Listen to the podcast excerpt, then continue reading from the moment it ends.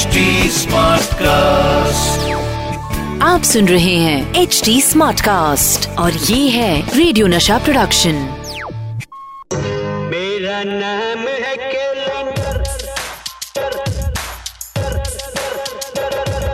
Sir रुकिए तो सही। मेरा नाम है कैलेंडर फिल्मी कीड़ा मेरे अंदर? किसी डेट पे मैं रुक जाऊँ? फ़िल्मों के किस्से सुनाऊं? पप्पू पे कुंज बिहारी जरवन मैं बन जाऊँ। महाराज, गाना कैसा चल रहा है? अच्छा है? तो फिर और लो। फ़िल्म कैसे बनी, उसमें डायलॉग कैसे आए? एक्टिंग किसने की? कितने पैसे कमाए म्यूज़िक हुआ है या फ़िल्म गई पिट फ़िल्मों की अंदर की बातें। कौन बतलाए रे? पर्दे के आगे या पीछे जो भी हुआ हो। कैलेंडर गर्ल्स वॉइस तो बड़ी सेक्सी है रे। Once more once more okay पर्दे के आगे या पीछे जो भी हुआ हो। Yeah, baby.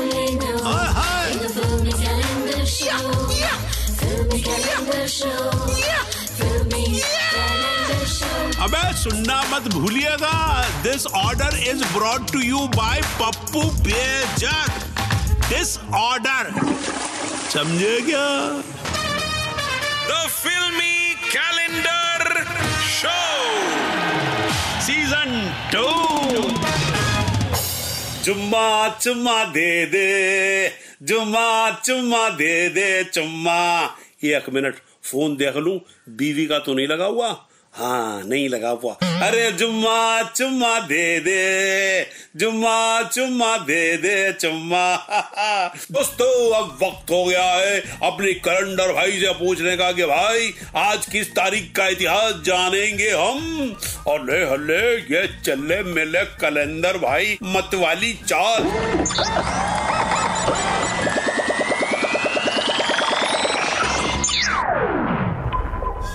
आज मेरा कैलेंडर भाई ने जो तारीख निकाली है वो है 23 अक्टूबर उन्नीस सौ बानवे। और इस दिन रिलीज़ हुई थी एक ज़बरदस्त फ़िल्म जिसने पर्दे पर बरसा दिए थे अंगार। एक्शन और ड्रामे से भरी ये सुपरहिट फ़िल्म थी यलगार। आज पंद्रह अगस्त है कोई शहीद दिवस तो नहीं ऐसे दौड़ते दौड़ते मैं शहीद हो गई तो।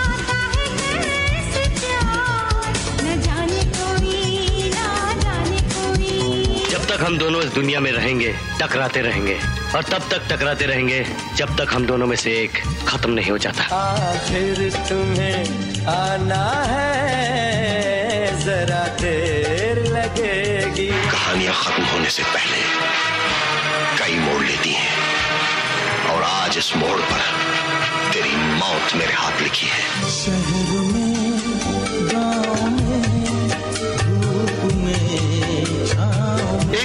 मामूली सी तनख्वाह पर अपनी स्याही बहा देना कोई मुश्किल काम नहीं। लेकिन एक मामूली सी तनख्वाह पर अपना खून बहा देना सिर्फ़ दिलेरी ही नहीं, दीवानगी है। चुन्नी पे सितारे, मुझे लगे प्यारे प्यारे तेरे गोरे गोरे मुखड़े। जी हाँ दोस्तों, यलगार, यानी संजय दत्त, फिरोज खान, कबीर बेदी और मुकेश खन्ना की टक्कर और मनीषा कोयराला का प्यार।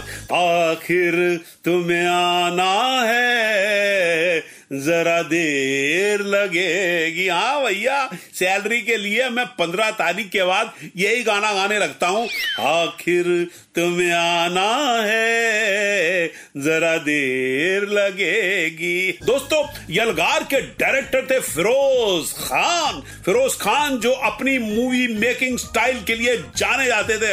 अरे दोस्तों, मैंने तो उनकी सब पिक्चरें देखी हैं। अपराध, धर्मात्मा जावाज अरे मैं तो बहुत बड़ा फ़ैन था जब वो लेदर जैकेट पहनते थे और लॉकेट पे लॉकेट गले में लगाया करते थे। एक बार मैं उनको मिलने गया उनके घर पे अनिल कपूर को मिलने गया था तो पता चला वो उनके पास बैठे हुए हैं तो उन्होंने मुझे वहीं पे बुला लिया। मैंने कहा "ही, चलो फिरोज खान को देखते हैं भैया। फिरोज खान साहब की पिक्चरें देखी थी मैं कभी मिला नहीं था। तो मैं उनके घर में पहुँचा तो उनकी एक शीशे की बहुत बड़ी कैबिन थी। मैं गया और फिरोज खान को देख के इतना पागल हो गया कि पता ही नहीं चला कि शीशा बीच में और शीशे शीशे में अपना सर फोड़ लिया। फिरोज भाई बोले, अरे सतीश कौशिक, क्यों भैया अपना सर फोड़ रहे हो और मेरा शीशा तोड़ रहे हो? मैंने कहा, जी, मैं आपको देख के थोड़ा सा खिसक गया था। पता ही नहीं चला कि शीशा बीच में है। आपको देख के, आपके लॉकेट को और आपके जैकेट के काउ बॉय टाइप लगते थे। आप तो हमें बहुत ही पसंद थे जब हम कॉलेज में थे। दोस्तों, आपको एक और बात बताऊँ कि इस फ़िल्म में फिरोज खान ने अपने पिता की भूमिका के लिए ऑफ़र किया था। अमिताभ बच्चन को। मगर बच्चन साहब ने उनके पिता का रोल करने से मना कर दिया और इसके बाद फ़िल्म में आए मुकेश खन्ना। रे अपने शक्ति शक्ति शक्तिमान। सिर्फ़ पैसे के लिए जान का सौदा तो चोर डाकू स्मगलर और बदमाश भी करते हैं। लेकिन एक झंडे के लिए जान का सौदा सिर्फ़ एक सिपाही करता है। और दोस्तों आज बात हो रही है फ़िल्म यलगार की। मुत्तु स्वामी मुत्तु स्वामी।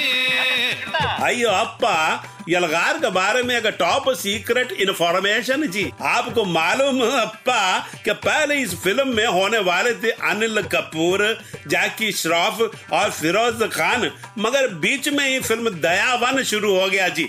और फिर फिरोज भाई ने दोबारा इस फ़िल्म का शूटिंग शुरू किया विद अ डिफरेंट स्टोरी और डिफरेंट स्टार कास्ट दोस्तों, यलगार में संजू बाबा को साइन करने के पीछे की कहानी भी आपको बताता हूँ, मैं ही बता सकता हूँ, और कौन बताएगा?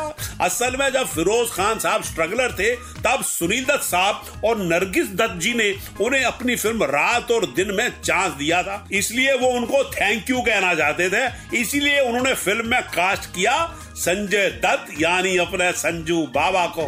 तो देखा दोस्तों ये होती है इंडस्ट्री में रिश्तों और मोहब्बत की भलतागिरी। और अब शुरू करते हैं अपनी भलतागिरी। ये है ई ये है और आज का वर्ड है दोस्तों मासी। मासी मतलब आंट मतलब मम्मी की बहन है, उसको मासी बोलते हैं। तो किसी ने मुझसे कही, मासी को इस्तेमाल करके दिखाओ भलतागिरी में। मेरा कही क्या मुश्किल है? मैंने ना, ये एक दिन अपनी मम्मी का सामने एकदम स्टाइलिश बाल बनाए अपना कुछ जेल वेल लगा के सेट कर लिए तो मैंने कही, माँ, सी। भाई, बाल, कैसा लग रहा हूँ? हाँ देखा दोस्तों, मासी को माँ, सी में कैसे इस्तेमाल किया? दोस्तों, ये थी आज की भलता गिरीवाज सतीश कौशिक, और अब मुझे दीजिए इजाज़त। फिर मिलेंगे इसी शो में जिसका नाम है the filmy calendar show with Satish Kaushik season two तब तक tata bye bye the filmy calendar show with Satish Kaushik Season 2. आप सुन रहे हैं एच डी स्मार्ट कास्ट और ये था रेडियो नशा प्रोडक्शन एचडी स्मार्ट